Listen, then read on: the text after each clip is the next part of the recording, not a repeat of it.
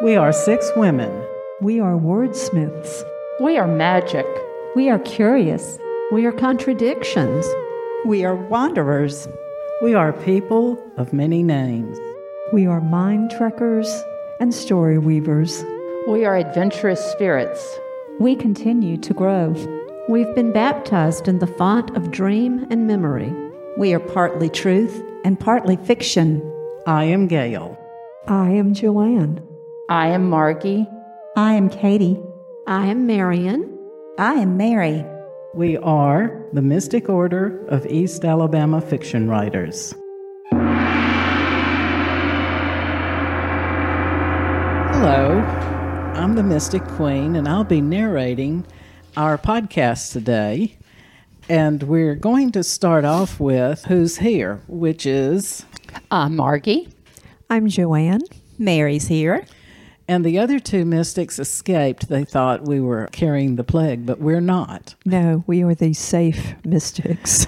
Without two mystics, there are four of us. And we're starting off with the week that was mystic with Margie. Oh, okay. Well, the week that was mystic for me is that I'm keeping my daughter's dog.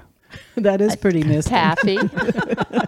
and she's a delightful dog. My daughter and her boyfriend have gone to see one of her brothers up in Ohio. So we are um, uh, keeping Taffy and having a great time. So I'm guessing Taffy can do things like become invisible when he wants to. Uh, she's a she, Oh. and a Taffy is a, a girl. Uh, I so guess she's so. a mystic dog. She is a mystic dog.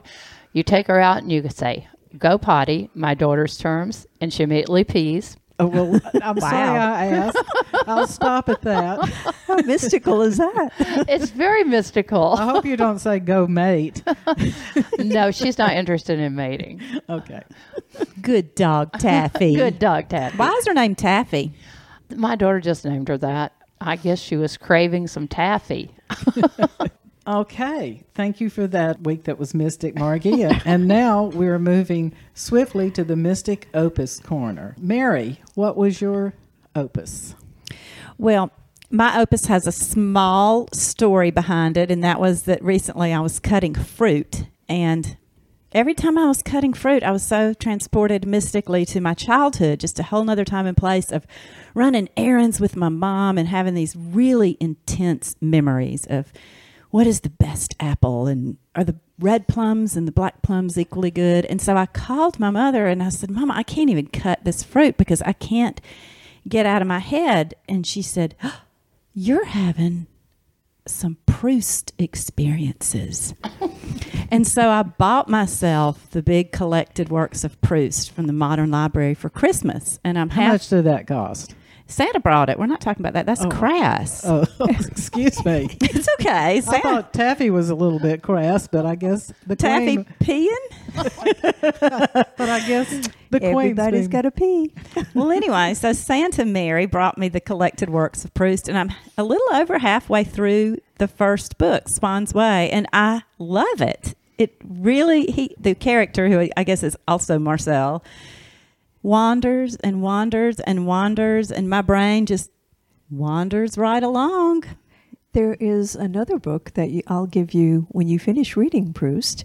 It's called A Year of Reading Proust. It's Well, about a woman speaking of. I, to make myself to make myself more nerdy. to make myself committed, I decided I would tweet that I was reading about Proust. And so you guys can follow me on Twitter. My Twitter handle is at Enchanté Marcel. and I've tweeted a couple of um That's embarrassing. oh hush. I think it's, Marcel. it's well, you know, it's nice to meet you, Marcel. It's perfect. That's right. Je pensais. So now I'm going to So read you a couple of my tweets. They're not tweet tweet. They're not funny like the Duchess Goldblatt. They're just quotes. But this one made me laugh out loud when he was talking about his old aunt. And about his aunt, he says, Unfortunately, having formed the habit of thinking aloud, she did not always take care to see that there was no one in her adjoining room. And I would often hear her saying to herself, I must not forget that I never sleep a wink. and so it's really quite charming. Was it Proust that said, upon entering uh, his own country again, all that I have to declare is my extreme intelligence. Oh, I don't know. I don't know. I think And he was brilliant not. I don't think he was so. I don't think he was so full of himself as that. He seems a little mad. And then here's one more quote, and I'll just pass it on. But, you know, if you guys want to hear more fun quotes, whenever I happen to have my phone in my hand, I'll tweet one out sometimes.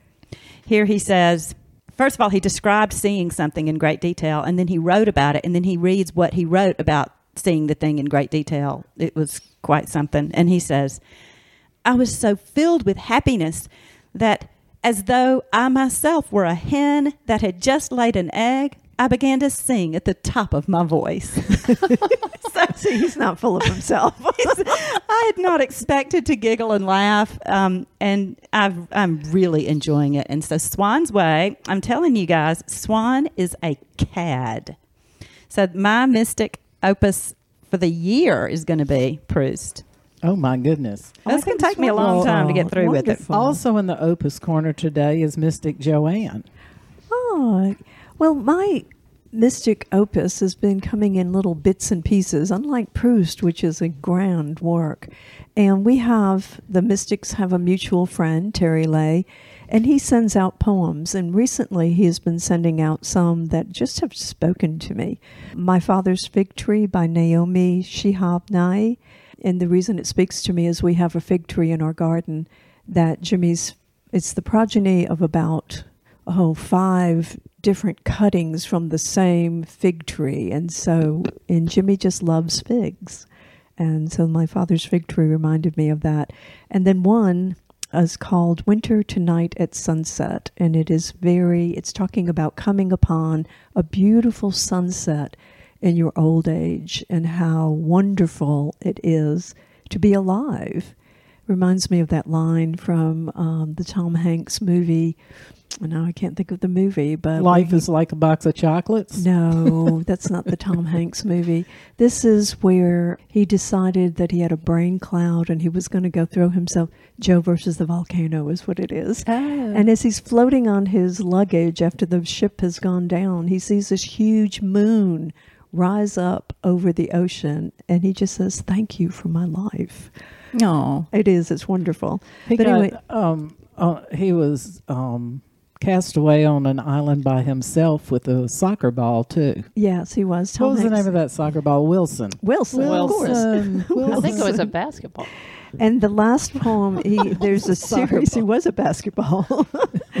and the last bits of poetry is: Do you guys know Charles Ghigna, known as Father Goose? Oh, yeah, I do. Oh, I didn't know how to say his last name. Yeah, and He's he my is Facebook a friend. poet, f- usually for children, but he has written these wonderful poems to his favorite poets, like Frost. He uses the same tone and the same wording almost as the poet themselves, and they're Oh, quite well done. Quite well done. So he's those are- really fun. He, I'll, I'll link him up on our Facebook, but um, he's very prolific. Uh, he writes a lot. He's published in those cricket magazines like almost every month. yes. And his poems are lovely and simple and straightforward. And straightforward. if you have ever read his love poems to his wife, make you want to go home and slap your husband. yeah. Yeah.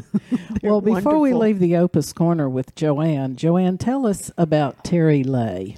Terry Lay is he's a teacher above all. Terry and where does is- he teach? He teaches at OLLI now, but he has taught years and years. is that a university, OLLI University? It is OLLI is part of a lot many universities actually, but it is part of Auburn University where I attend, and he teaches a course called Writing Our Lives, which encourages people to write our lives, they, to write memoir.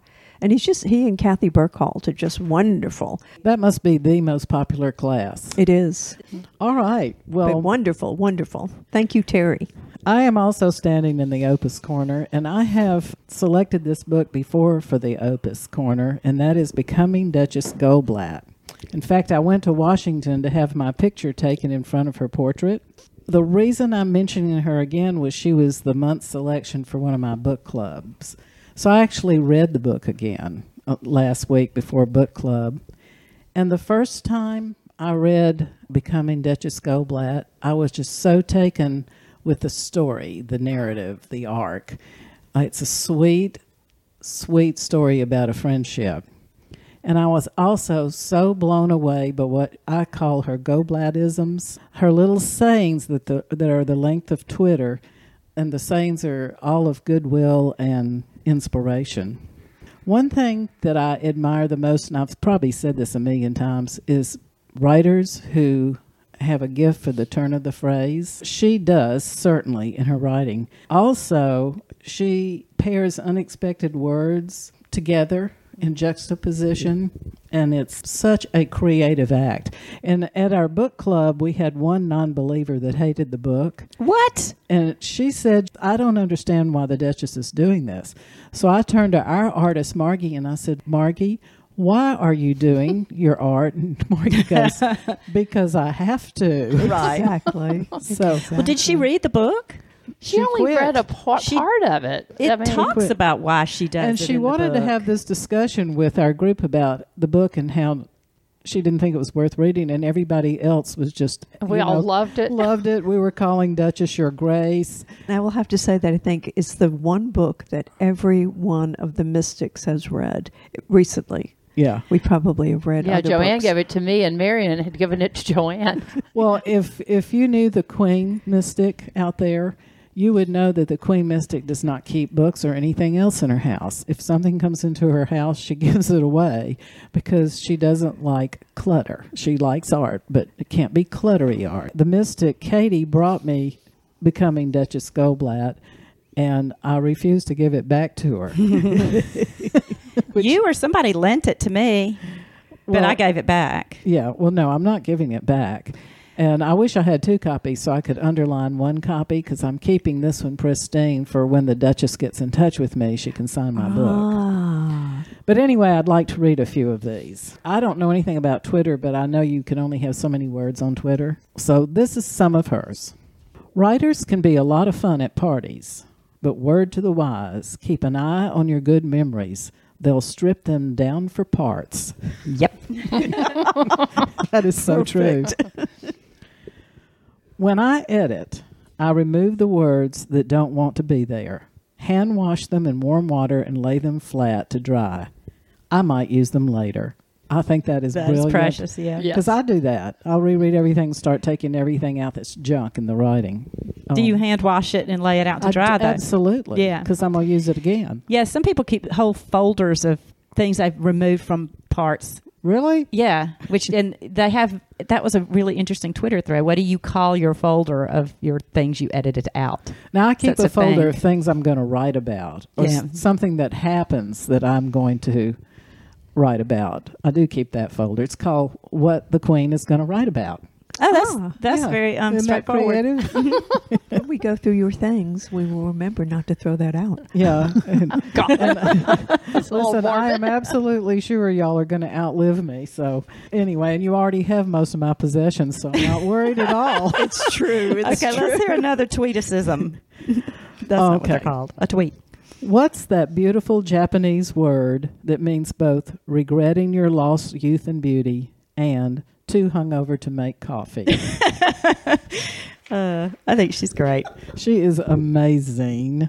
While Gail's looking for her two more, I will say that Oh. she has responded to um, some of our tweets from the Mystic Order when we mention her by name, and I follow her dutifully on Twitter, so I see her tweets every day. She's very good. Enlightenment is not a state, friends. It's an unincorporated U.S. territory about the size of Guam. I vac- vacation there some afternoons. and my top favorite I've saved for last because it's so poignant and sweet.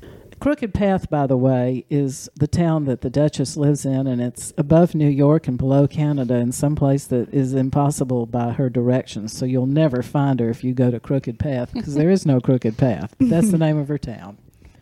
Tonight in Crooked Path, we'll all visit our dear ones' graves and lay wreaths made of apostrophes, the symbol of something missing. Oh, Aw. That is Sweet. sweet. That is That sweet. is nice. So I'm recommending for the second time, and, and Duchess, if you're out there listening to our podcast, which I feel quite certain you are, we have recommended you to everyone standing on their feet. Amen. yes. I'm sorry. Can I go back really quick? Oh, yeah, sure. Because I left something off that was especially for Gail. Oh, okay. And this is Marcel describing the clutter of gifts. Mm-hmm. Gail, when I read this, I laughed out loud. He is not amused.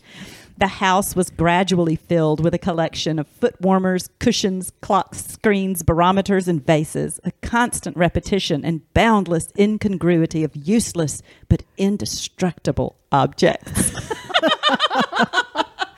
and Gail gives those items away at the Great American Giveaway. what they're talking about is before Mystic Meeting, which happens on Magic Wednesday. Before they get there, I've had an entire month that I've opened drawers and said, I'm, I'm not using this anymore. And when they get here, there's lots of items on the Mystic table, and I'm asking them to take them. And they used to be kind of shy. Oh, if you don't want it, and all, no, not anymore. It's like a frenzy.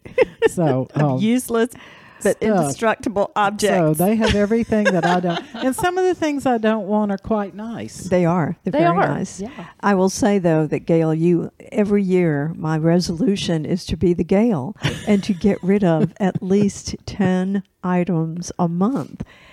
However, I am not the Gail, and those items never seem to now, make it when to you the get door. rid of ten items, are you counting newspapers and trash mail? No, no. I'm trying to, you know, glean down. As you have said before, I love my boys, but they don't want anything that I have. Yeah. You know, they may have a thing here or a thing there. I'm going to save them the trouble and the worry.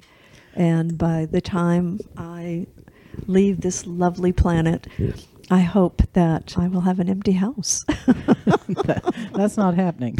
well, I, on the other hand, am leaving several houses to my children. You oh, can I have the? Can I have your studio? They have No, I want enough. the studio. no, no, I want the studio. well, God bless your children is all I can say. I, I hope know. they have a good estate sale dealer. I, I do too. You're retired, so. okay, can I do my Opus Corner? yes, please. Yes. Okay, well, mine also is becoming Duchess Goldblatt, but but Gail's pretty much covered it. I bet you have quotes. but um, I'm also still reading Cloud Cuckoo Land, which was interrupted by reading Becoming Duchess Goldblatt because I had to read that for book group. It's by Anthony D O E R R, the the same guy that wrote you know All the Light We Cannot See, and it is f- fabulous. It's very dense. It takes place in three times. One in medieval Constantinople, one 2020 Idaho, and another aboard some space colony way in the future. Well, those are incongruous. And they're all interwoven. Don't tell us too much, Well, 'cause no, you gonna- get this at the very beginning. They're all interwoven by a Greek tale by Diogenes. Am I smart enough to read that book? Well, yeah. All the light you cannot see had some of that in that you went from here to there, you know, across Yeah. the country and then came Yeah, back again. yeah. They're all the tied together, and you start to really care about all the characters he develops. I'll give you a final report maybe next week. I mean, Okay. month. When next Well, podcast. Um, I'd like to interject here that Queen Gail is the best organizer born. If you would give me, say, Detroit, I could organize it. And Good I've luck. tried to organize the Mystics, and it hasn't happened in any way. what do you mean? We're so well, organized. because I asked all the Mystics uh, to sign by what they were going to be talking about today, and Margie isn't in the Opus corner, but you know, Gail. I think I was signed on the wrong line when you passed it around. Because when you, I thought you were going to do the week that was mystic, and then you told it was me, and I went like, gotta gotta think of a mystic week. Enter Taffy. is that where that taffy came in? Damn. Gail passed around the thing, but I signed on the wrong one. Dog who mystically pees.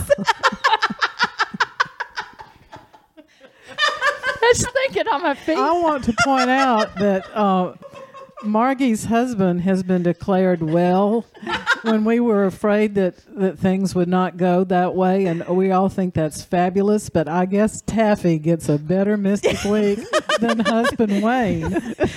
well, he doesn't like for me to share his health reports, but it is good news. he's a southern. He's a southern. boy. Okay. He Well, like this folks explains his business. everything. I know. When you started off on the taffy bit, I was worried. Wait, did, did I get to do an excellent stamp? No. Oh, well, Let her do- Gail, there's only Yes, four of yes, us. you signed up for it. okay. Ga- But- go Oh, my ahead, goodness. Margie. Listen, I audience, please send me presents like you do the Duchess because I'm putting up with these people. For mm. example, I'll send out an email that'll say, "We're going to do this, that, and the other." Now, always Margie says, "I'll be there," so you get my stamp of excellence. Thank you. Yay, Yeah, Margie. And then Mary goes, "Well, what about COVID?" Joanne doesn't answer. I don't know if she's coming or not. If it if it helps, if it makes you feel better, I just it's not that I forgot that we were meeting and recording today. It's just that I didn't know what time it was. I don't mean of the On recording. Earth? yes, exactly. you, you don't have an Alexa?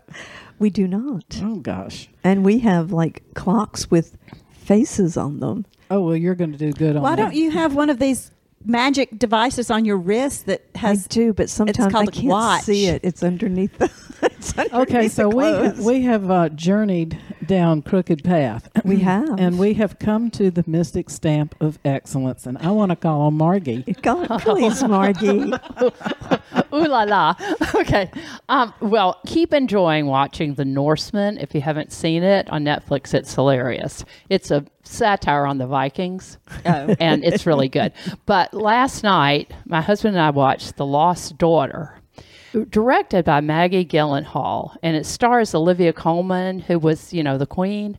Well, okay, so we start watching this, and I go, Wayne, that is Maggie Gyllenhaal, who I'm mistaking for Olivia Colman. He goes, That is not Maggie Gyllenhaal. And I said, Yes, it is, because I'd heard something on NPR about Maggie Gyllenhaal. So I just directed it. uh, yeah, I just assumed she was starring in it. And Wayne said, She doesn't look a thing. That is not her. And I said, Let me get my Google. And so I Googled it. And I said, Oh, yeah, it's Olivia Colman. Let me get my Google. So, are you giving it? What are you giving your stamp of excellence to? Uh, to this, The Lost Daughter, I think everybody should see it because I think it's very, very interesting. And anyway, you just watch it and see what you think. What but is it's it like on, Margie? it's on Netflix. I mean, the the thing is, she claims her quote that I think is relevant. She says, "I'm an unnatural mother." So it's about her relationship with her daughters and her past, and her going to this Greek island, and it's it's pretty fascinating. And her actual daughter, Olivia Colman's actual daughter, is Dakota Johnson. oh, Uh huh. And she plays a part in it. So it's the first time they ever acted together. Is it a series or a movie? It's a movie. Okay. It's based on a book by some Italian writer, but Maggie Gyllenhaal thought it was fascinating because it talks about the role of women as really are are we natural mothers? Mm, we're all mothers. well, I certainly wasn't. Yeah, so this is I think it, I think it's something to think about. So anyway, I was I would say excellence. Well, just I watched look. Look Up last night. Oh, I watched that too. Not last night. That was very good. Netflix. Look Up. I saw it too. Isn't it called Don't Look Up? Don't Oh look yeah, up. don't look up. Wh- which side are you on, Gail? She's on the look up side. I'm on I the bet. ones that don't have on those hats. Oh, and go to those rallies? Yeah, Oh, yeah. I know that. I don't look good. Mar- Margie looks good in those hats, but I don't. she wouldn't look I good if don't it was look a at it. Don't Look Up I don't wear anything red. Yeah, you don't. Not usually. I like blue. Oh, that's good. Margie wears black all the time. I do. I wear black. She does, and which makes Except for my clothing line, which I should give the stamp of excellence. oh yeah, let's give this. Let's all give the stamp of excellence. I have to- given the stamp Ready? of excellence Stamp. to, and I would Stamp. again. stamp. Do you have a name of your clothing line? it's uh, my website is www.margie m a r g e e b r dot com. but is it called like Can Uh, I what's the order? name of- Original Art Apparel. Okay. And you can order it online at And I own, I own www.margiebr.com. two Margie coats, and I own two Margie scarves. And I'm not doing this just because she was a mystic. I'm doing it because I look marvelous in Margie's clothes. Men follow me everywhere. I have exhausted my mystic audience, but I mean for purchases because all the mystics have been very supportive. But it's it's clothing based on my original artwork, whether it's drawings, collage, watercolor, and it's made into really cute little outfits by La Galeriste in Quebec. Yeah, Canada. Montreal, Quebec. Quebec, Montreal. Duchess, if you're listening to this podcast, we'll send you a sample. yeah, I should send her. Oh, I, I don't make ruffs yet, but Oh yeah, she. It would look good with, you know the um, Frida jacket would look great with the ruff. it would. It would. One of my daughters got a Frida dress. Uh, that's what Santa brought all my girls this year were dresses. Thank you, for Mary. Margie. Uh, It was fun. And I bought And all one- Joanne's I bought sisters. scarves for each of my sisters. and that has cost her her allowance because she's got what fifty sisters. yes. H- How many sisters do you have? I have five sisters. and how many brothers? I have I had seven brothers actually total, but there are five still li- living. So So and so when you all, all got together, there were fifteen in the house. they were yeah with my parents. Yes. no. No wonder you're a happy soul. You'd have to be to You live have through to that. you had to learn how to live with adversity. All right, Miss Mary, what's your stamp of excellence? My my stamp of excellence this week goes to myself. yes, Mary. no, she didn't. I know what you're about your story. No, online. that's not why. My Oh, stamp that's of even excellence better. goes to myself for three reasons. Number one, I bought myself this beautiful leather journal. It is Ooh, it is I lovely. pretty. absolutely love it. I have wanted a leather journal forever, and, and I it's a bought Margie. it. It's a Margie journal too. It has no lines It's in it, gorgeous. so you can draw. Is it the leather well of as write. squash, or did you have an animal kill to get that? It's from a cow, and I did try to figure out how they get cow leather. steak. Like, do they use the cows from the slaughterhouse? Uh, surely they're not slaughtering cows For just leather. for their No, leather. No, no, no, they are not. So that is my vice, my animal vice. I'd much rather just give up eating all meat for the rest of my life than give up a little leather. That's just a small piece of cow. It's very small. It's gorgeous. well, if the cow would miss it, because it's big enough for the cow to miss.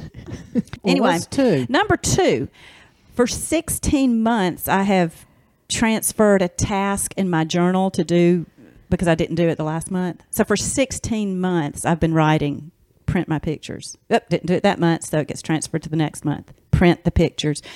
I finally got 16 months worth of pictures printed, which was well over 300 pictures. And when you get your pictures back from Walgreens, no matter what order you order them in, they come back mixed up. Oh, So I had to get out my computer and go back through 16 months on my Google Photos to figure out how to get them into the right months. I got them all into photo albums and captioned. It took two complete photo albums, and that task is done. And it has it it is so rewarding to have that done. I've kept up with my photographs since I was about 14, and there is absolutely no break. So I do about four photo albums a am year. so jealous. Wow. Well, That- let me say this as an ex antique uh, dealer, deal, uh, estate sale dealer. Um, they don't take the pictures either. You can throw them away, do. but right now I look at them frequently, and my kids look at them frequently, and my husband good. even And looks that at would them. be one and thing- I use them a lot for my writing. I go back and I See go to a time Oh, period in my life, and when you're putting them together, everything is in the moment, and it's really fun to go back and look at things after the moment. I don't just put pretty pictures in there. I put pictures of newspaper headlines, or I put pictures of.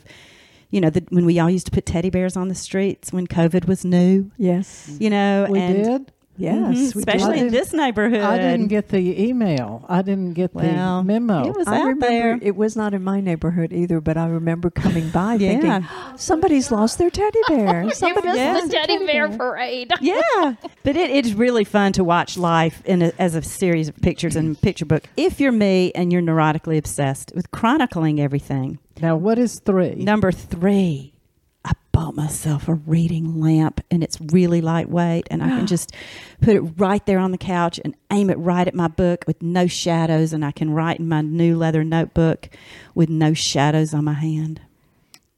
That's you. number three. Actually, that is wonderful. Yay. a new journal, 16 months of photos, and a new reading lamp. There you go. I think Stamp think of if- I. You're think gonna that's give the week yourself that was stamp. mystic. oh no, that's even better. If you're going to give yourself a stamp of excellence, I should. I think it should be for the little green learning room. That's my education business. I teach on Outschool.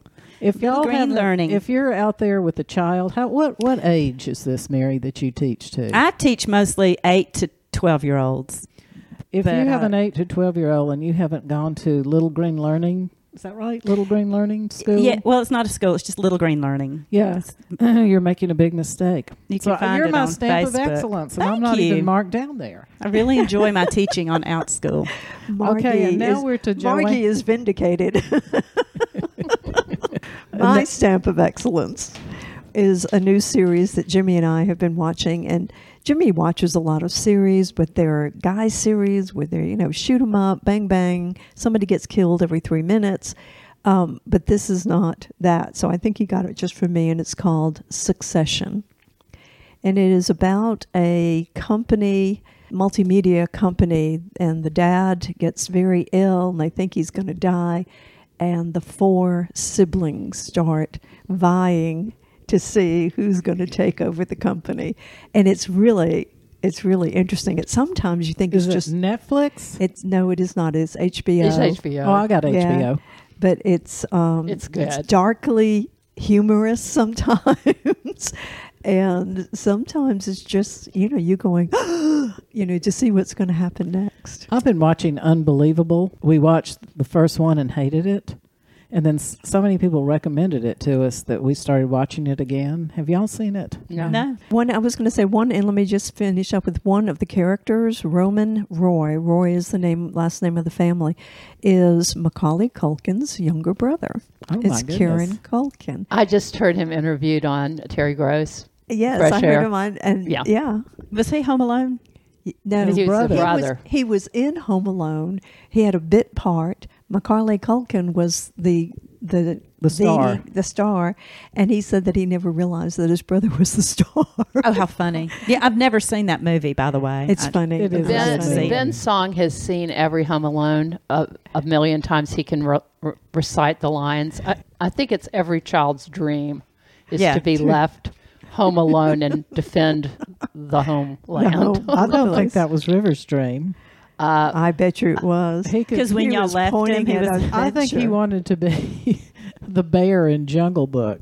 Oh, me too. Okay, well, we are to the Mystic Sea, and the only person that's traveled, although we're going to have another mystic taking off for Austria soon, soon. to see her twin grandbabies who happen to be very cute. Thank you.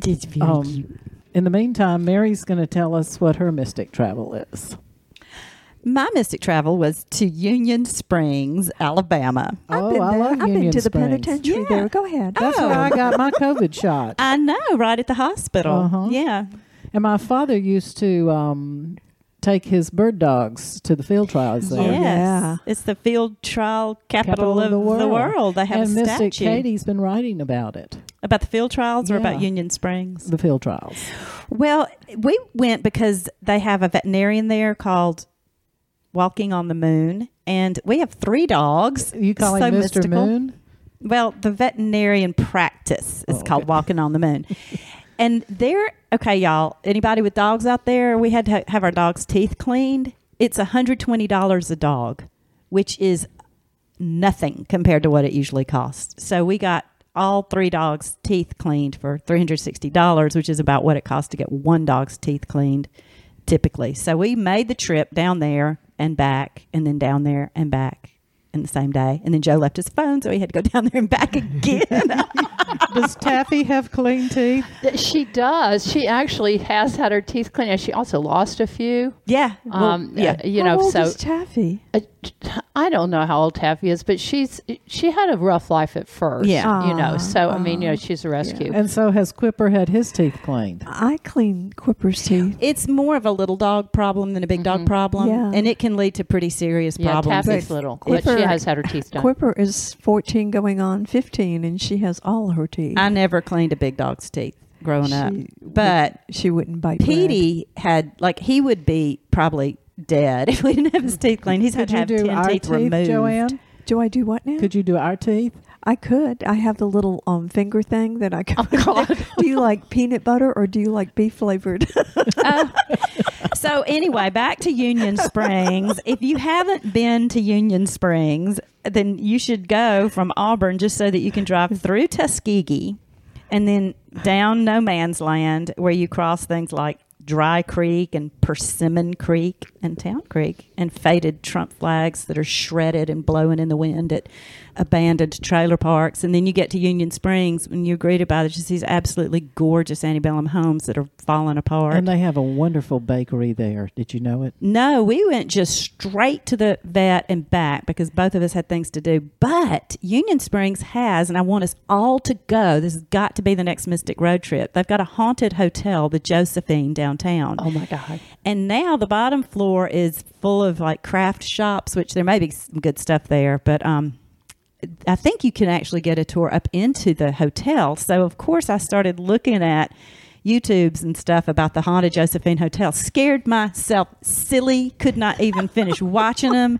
because these ghost hunters from like these national ghost hunters have gone and you know like tried to spend the night in the Josephine Hotel and it's so creepy crawly.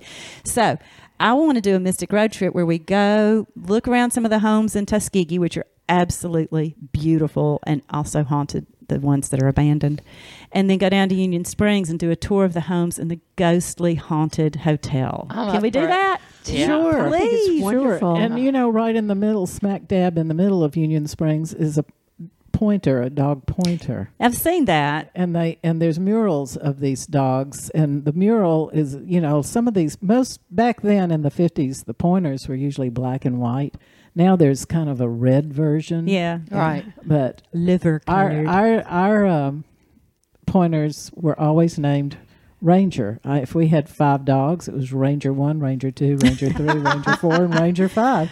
And honestly, I for years thought all dogs were named Ranger. Oh. And then my next door neighbor got a poodle and named it Rufus or something, and I said, "You're not going to name that dog Ranger?" Ranger 20. I forgot to say that I actually went to Yellow Springs, Ohio. I'm sorry, you're not listed for Yellow Springs, Ohio. I, I forgot when I talked about that. I thought I'd Uh, already but talked you, about you it. could tell us like the most exciting thing you did. How about that? Would that be okay? uh, play, we played uh, Zelda with Oh, with song. What Uh, is Zelda? It's a It's a video game. game. The Legend Yeah. of Zelda. the- Oh. and Legend it's, of it's he got a Nintendo Switch for Christmas. You know, I've But- never played a video game ever. We also hiked in the Glen, uh, Glen Helen, which is a beautiful nature preserve, and the beavers have come and they have Oh. rearranged the entire nature preserve with a lake. yeah, they're so oh, they're so interesting. Oh yeah, they're very interesting. So anyway, we didn't get to see the beavers because we learned they're nocturnal and we were there in the day. But that was fun. We had a great great time. Sorry, I I guess it's signing on those lines. It seems, it seems so permanent, right? know. Put your name there and it's permanent. okay, sorry, Mary, to interrupt. I just I'm wanted done. to put, put And it put it in another Gail Springs. has never played a video game, and you call yourself a Renaissance woman.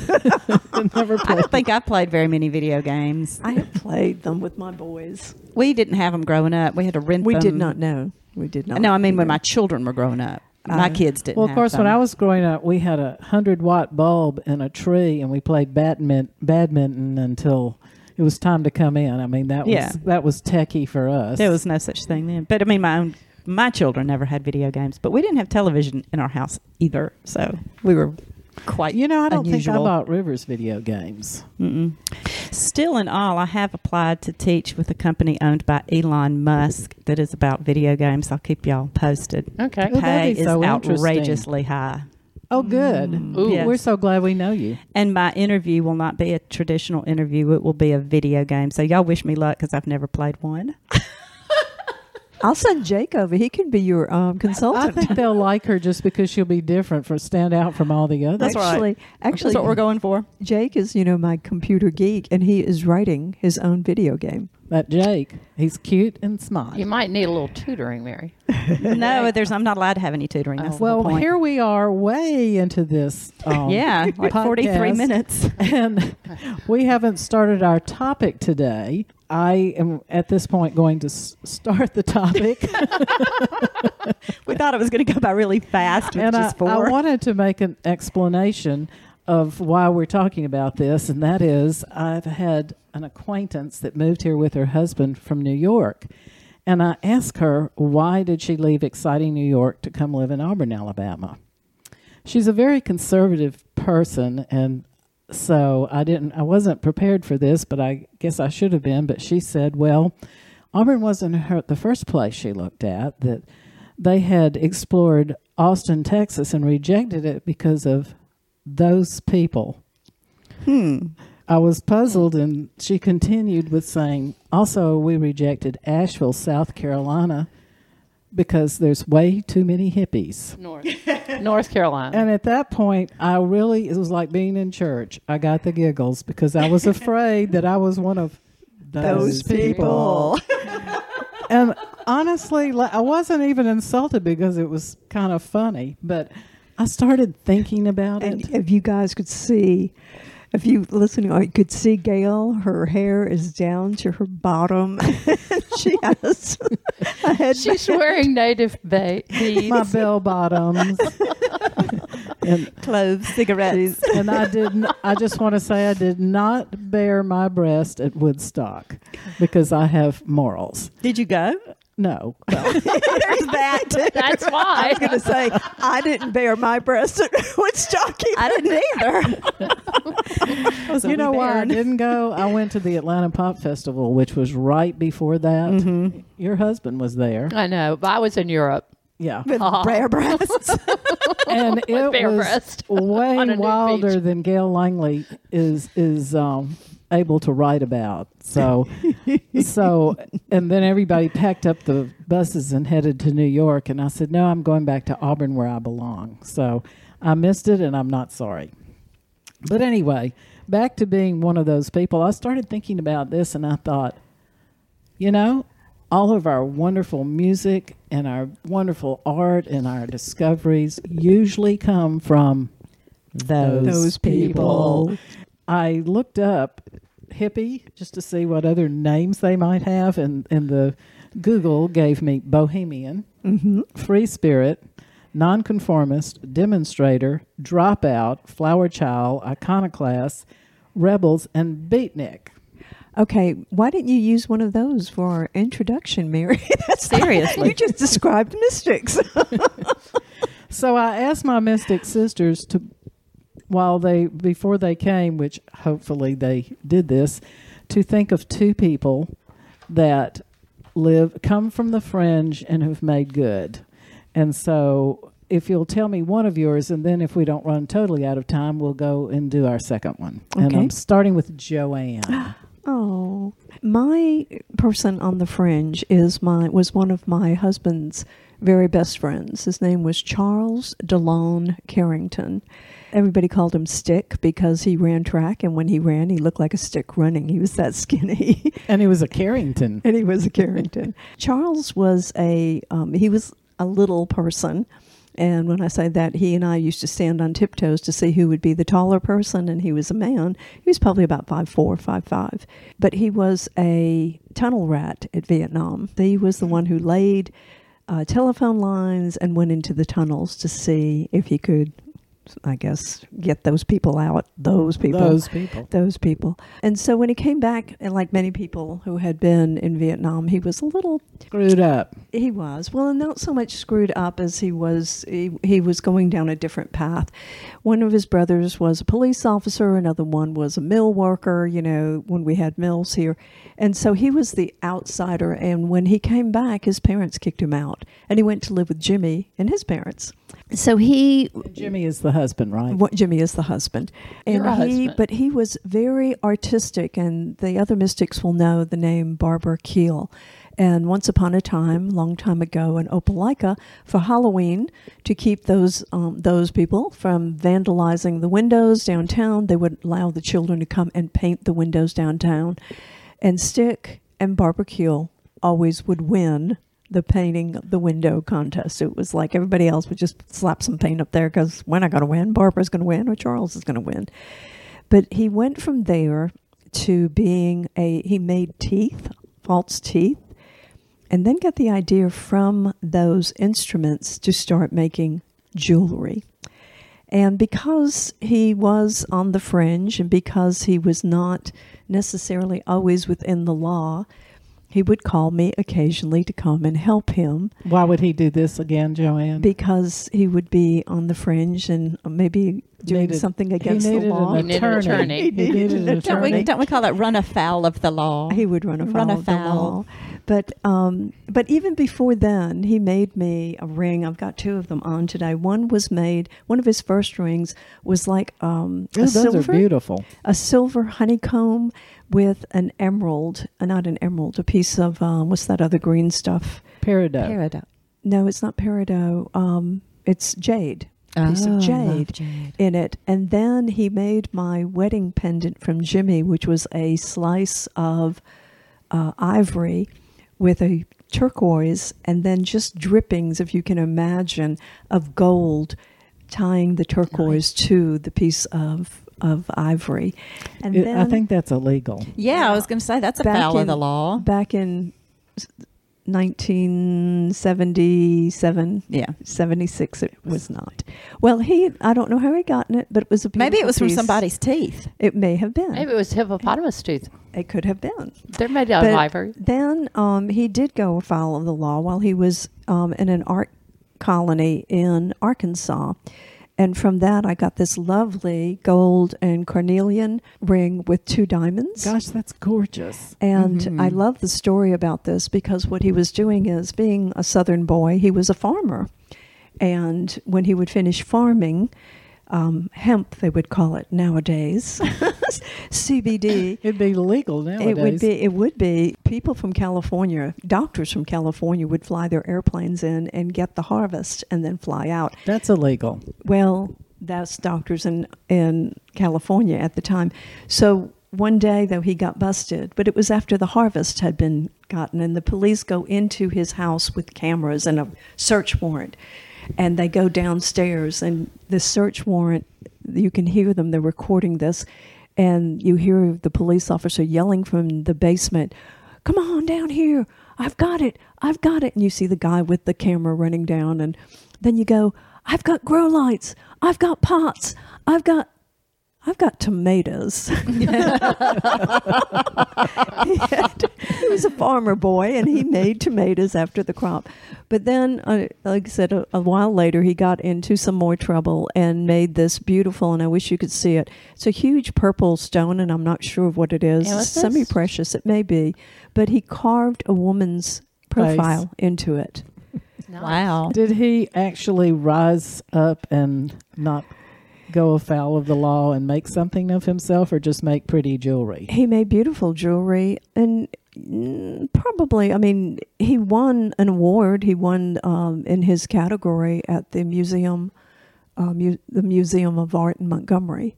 And it was a, a spirit I, f- I saw from a chrysalis, and it was gold and an ivory fairy coming out of a chrysalis. Wow. I have two of his stick pins Yes. that Oh, have, you do.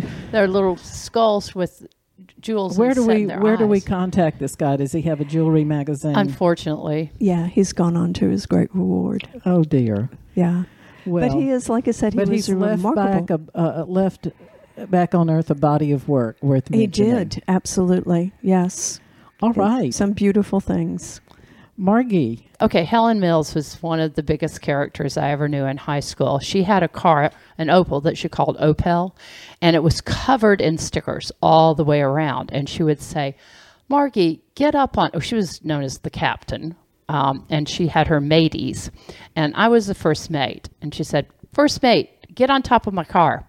And I would get on top of her car, and then she'd take off and you would be holding on to this flimsy luggage No. rack, and she would be driving all over Atlanta and say, "Helen, let me down, let me down, I'm going to fall out," and she would scorch you with the windshield wipers. Oh my I mean, that- God. You know, and then she would just Wait a minute. We're trying to talk about people on the fringe that Well, become. This is on the Well, she was on the fringe. Well, I, she believe me, she was fringy. Her whole family was fringy.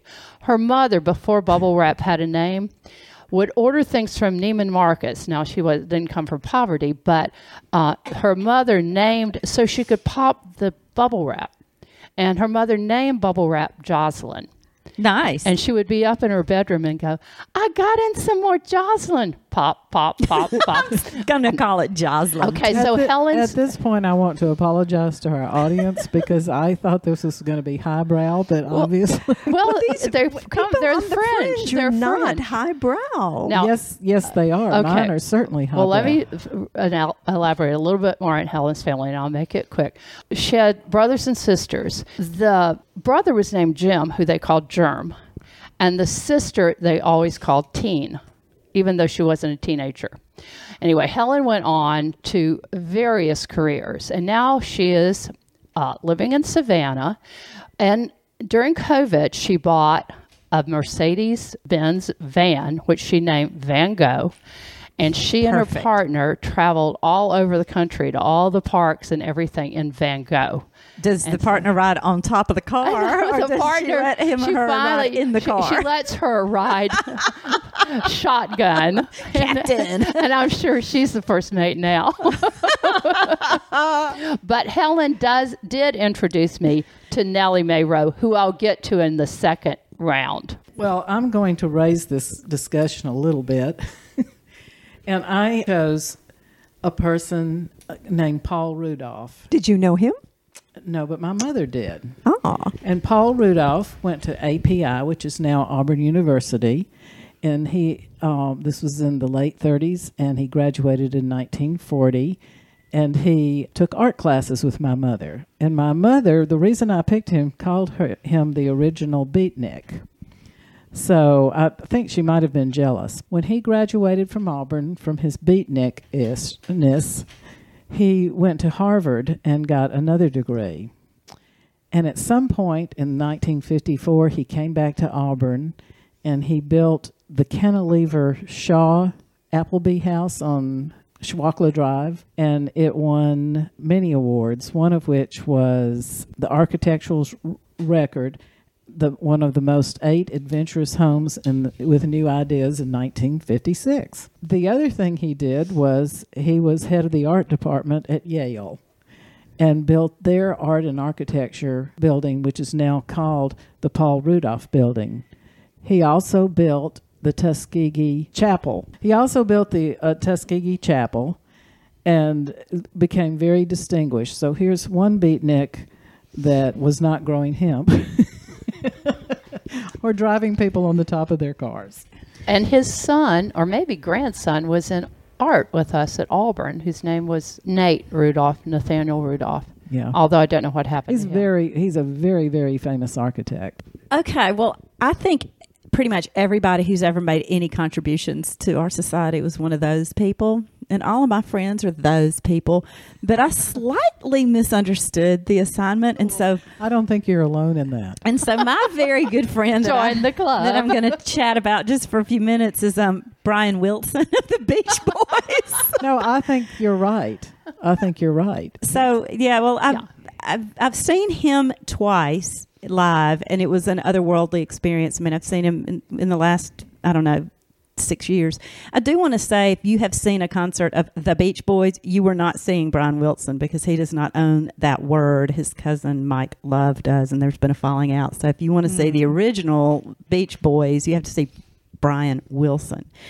Okay, so you guys probably know that he's got schizoaffective disorder and he literally hears voices and has aural hallucinations.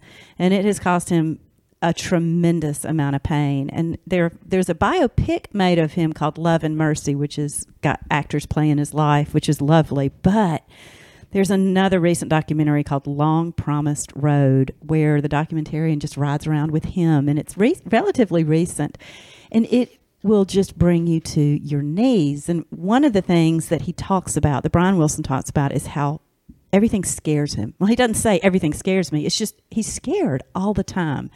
And I thought that was so interesting. So one of the things, just about my favorite moment in the movie, um, the documentarian was saying that the first time he interviewed him, Brian Wilson just got up and left the room. And he went to find him. And when he found him, he's like, What's that, man? He goes, I, I just got scared. I got scared. And the doc, I can't remember the name of the guy who made the documentary, so that's really bad. but he said, um, You know, you don't have to be scared of me, man. He goes, No, no, no. I, I just get scared sometimes. He says, You know that song, What a Fool Believes? Oh, no. Wait a minute. Did I get the song right? Yeah. You know that song, What a Fool Believes? He said, It scares the shit out of me. and I started thinking about it, and it was like, yeah, I could see how that could be kind of scary. And the other thing that I read about his fear, I didn't, he, I don't remember seeing this in the movie, was that he wrote Good Vibrations, which everybody knows, Knows, yeah. because he had lived with this lifelong fear of the idea of vibrations. He heard from his mother that there were these invisible things called vibrations, and animals could just sense them and they could feel your vibrations, and that humans gave off vibrations. And of course, she was just talking like any mother would do. She wasn't trying to scare him, but he just grew up with this intense fear of vibrations. And so that song, he does the thing when you're really nervous. People call it grounding now, where you name your senses. Like I'm, I feel the table. I see the Joanne. You know, I, I smell cinnamon. So in that song, if you listen to it, he's writing of these concrete things: colorful clothes, sunlight, the sound of the the sound of the gentle word. The wind lifts the perfume, and then he goes in from that real concrete stuff. He goes into the chorus of the song, which you know everybody wants to sing. It has the electric theremin in there, real Yeah. creepy sounding, and so he I love a theremin. We have a theremin in the beginning of our intro, yeah, don't we? We do. Yes. Yeah. Um, you know, Mary, this is odd because when I was thinking about this right after she had said those people in Austin, well, most of those people in Austin are music people. And I was thinking about that documentary about uh, the can- the people in the canyon. Do y'all remember the name of the documentary? Well, there was one called Laurel Canyon Well, that was my yeah. favorite, and there was Yeah. one called Echo in the Canyon, Echo which was not Canyon. quite as good. Every one of those those people, Oh my God! Yeah, they were brilliant. right. Right. Well, Brian Wilson has really suffered. I mean, I don't know if y'all know the story that he was under the care of a quack psychiatrist who cut him off from his family for a number of years, and it mm-hmm. was the woman that he's still married to now that saw what was going on, and they were not married at the time. She was a car salesman, and she just saw what was going on, and she was able to wrest him away from this man, and he had him just about bound and gagged, cut off from everybody. And he's Brian Wilson because he's got a schizoaffective disorder is one of the people that should not be doing hallucinogens, and he did. And he talks a lot about how that messed with his brain, Oh my God. but he yes. still has he's still completely affected by these sounds and people talking to him and aural hallucinations and so that of course is how we get the most beautiful music in the world these incredible harmonies You know, that reminds me of the movie A Beautiful Mind. Oh yeah. Oh, yeah. See, that's a perfect example of you Yes. know those people who contribute. It doesn't have to be in the arts; it can be Right. in anything. Even Well, we're Temple temple grandin My second person I chose that lived on the fringe is Tom Hayden. Some of you are too young to have celebrated Tom Hayden's life, but he was one of the people charged in the Chicago Seven trial. And I always thought he was an attorney, but he is he wasn't. He's not an attorney. He does have degrees, but he's a politician.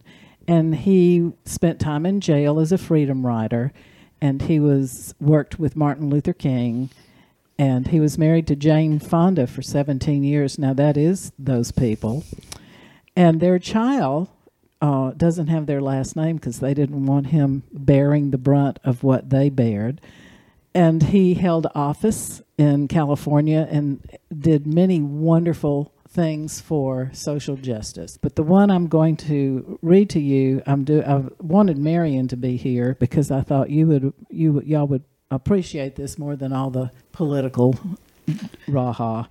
And that is, he's known widely in California as a staunch endorser of animal rights. He was responsible for writing the bill popularly known, popularly known as the Hayden Act, which improved protection of pets and extending holding periods for pets confined as strays or surrendered to shelters. nice I Very like nice. that. Very the last thing I'd like to say is he was one of the pallbearers in RFK's funeral. Mhm. Everybody, my next stamp of excellence is for Netflix. The Trial of the Chicago Seven is seen it it's good It's fabulous, and it stars Eddie Redmayne. Did I say that Yes. right? Yes. Tom Hayden is portrayed by him. Okay, well, Helen Mills introduced me to Nellie Mae Rowe, who, if you don't know who Nellie Mae Rowe is, look her up. She's a very, very famous folk artist now. But when we knew her back in the early 60s, Nellie Mae lived in a little cabin in Vinings, Georgia, which she called Nellie's Playhouse. Mm-hmm. And it was surrounded by trees that she did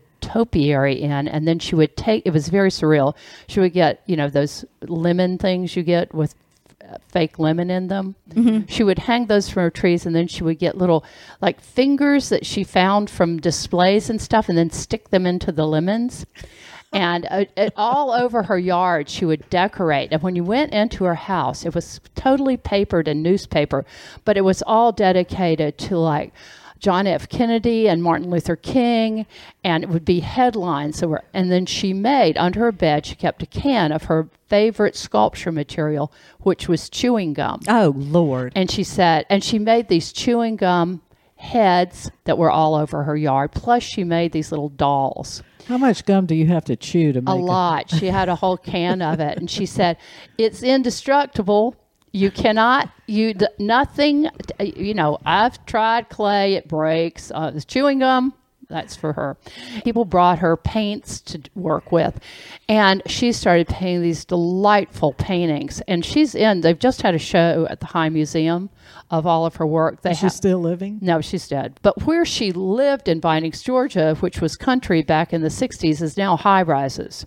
Linda Armstrong, who I went to high school with too, made a really good film about her called Nellie's Playhouse. And you might be able to get it on something. Um, YouTube, maybe. Maybe so. Um, I don't think Linda gives gets enough credit for the, how she documented Nellie Mae. Other people have documented her since, but look her up online, Nellie Mae Rowe, and see her just beautiful paintings. Excellent. You are under two minutes. Yay! Miss Mary. Oh well, I thought I would take them. Just this would probably be even less than two minutes. I just looked up some interesting stuff about creativity, and there's kind of a um, some research showing that there's a pretty clear uh, formula for it, and um, it goes along with having a schizotypal personality with a high IQ can lead to really super productive creativity. And the schizotypal personality includes, gosh, I wish Marion were here, magical thinking unusual perception of your own experiences, like Charles Dickens chasing imaginary urchins around. Social social anxiety, want to stay alone, stay at home alone all the time. and mild paranoia. We're all looking at the chair where Marion usually Marion, sits. we miss you. So-. Most of us walk around with these strong inhibitions. Our healthy, normal brains do this, and you're not perceiving all of the things going on around you. And people with the schizotypal personalities have a lowered latent inhibition index, and more sensory stuff is flooding into their brains all the time. This is what happens when you take psychedelic drugs. It's not that you How do you know that? because I've read extensive research about it. I'm very interested in how your brain works. It's one of my favorite subjects. And so when people take psychedelic drugs, it's not that you are suddenly aware, uh, like you are hallucinating things that aren't there. It's more like you're allowing things that are truly there into your brain. And so that's why psychedelics and people with these schizotypal personalities don't do well together because you're already kind of walking around in that world. So a lot of people fall apart under that kind of pressure of that personality. But if it's combined with a super high IQ along with like strong executive function, then you can end up with a really powerful creative type. Okay, we are to the mystic moments. I will tell you, last two nights ago, my brother Peter called right about dusk. And Peter, my brother Peter, lives about 500 feet through the woods from me and said, You need to come see this. Because right on the other side of my lake, I think there are about 20 hawks roosted. And Jimmy and I were like, We've never seen hawks gather like that. Mm. So we started walking through the woods, and before we got to Peter's Lake, just about from, oh, maybe 20 feet, we looked up in the trees, and the trees were full of birds. And we had flashlights because by now it was dark. And I raised my flashlight up, and about a hundred, no exaggeration, a hundred and twenty vultures, Oh, yeah, buzzard, or um, turkey vultures Yeah. took off. It was the most phenomenal Yeah. thing I have ever seen. It was absolutely like the ground was shaking. They will come back. People that they have once they pick a place to roost, they will keep coming back. And to me, I mean, I'd have them roosting in my house all day long, but the poop gets to be a bit much. Nasty, nasty. But the animals themselves are just miraculous. I love them. I No, think I told God y'all the them. story of the the vultures that were uh, roosting on the trash, huge trash Yes. bins in the early morning. Yes. And I was going to swim at my uh, business partner's pool out in Tuskegee, and it was like six. You know, I'm up and the vultures are up. So I get out of the car with my telephone and start taking pictures. I had this sense that somebody was looking at me. And I turned around and it wasn't just one somebody. There were several cars parked on the side of the road wondering why this fat lady in a bathing suit Is taking a picture is running around at six love in the the image. All right, who's who else has a mystic moment? I have a mystic moment. There's a creature that comes in and out of my house. I think it's a capybara or no, wait, what are those creepy animals in Mexico called that nobody's actually ever seen? It's one of those. Oh, um, the, Oh, the bird? cabra, the Ca- cabra, Cabra luca. puca. Ca- Okay, Cabra so? I don't know. It's that scary Cucaraca. thing. Cucaraca. What no, does it look like? we don't know. We haven't seen it, but here's what it does. The does. boogeyman. There's a Mexican boogeyman. gnaws to shreds my unscented pillar candles. I will put a picture up for you guys. I put a Put picture it, put today. with our podcast. I will. I put a picture up today on an Alabama naturalist group, ABC something something, uh, and people are laughing because it is quite extreme. Now that it they, it has gone through four unscented pillar candles, and it leaves a wake that looks like snow, shredded to bits of this candle. I think you need to put out rat traps. we have. I've put out several Havaharts. I That's put not a rat. I put one of them. I put a candle in the have a heart trap, but the candle was too big to put on the the platform where you put the bait or behind it. So I put the candle in the have a heart, and then I put a lot of food on the, the platform, thinking it would go in the have a heart, be attracted to the candle, then get the food. That sucker came in there and got the candle and left. Never made it back there to the trap. so I'm going to catch this thing, whatever it is. I, I put out it's a rat. multiple Are you sizes of sure have a heart you- traps. Are you sure you want I don't know. I think it might be a supernatural demon. So I'll let y'all know. I'll keep you posted. Okay. Mary's magic moment. Do you have um a um, a moment magic for us? mystic moment.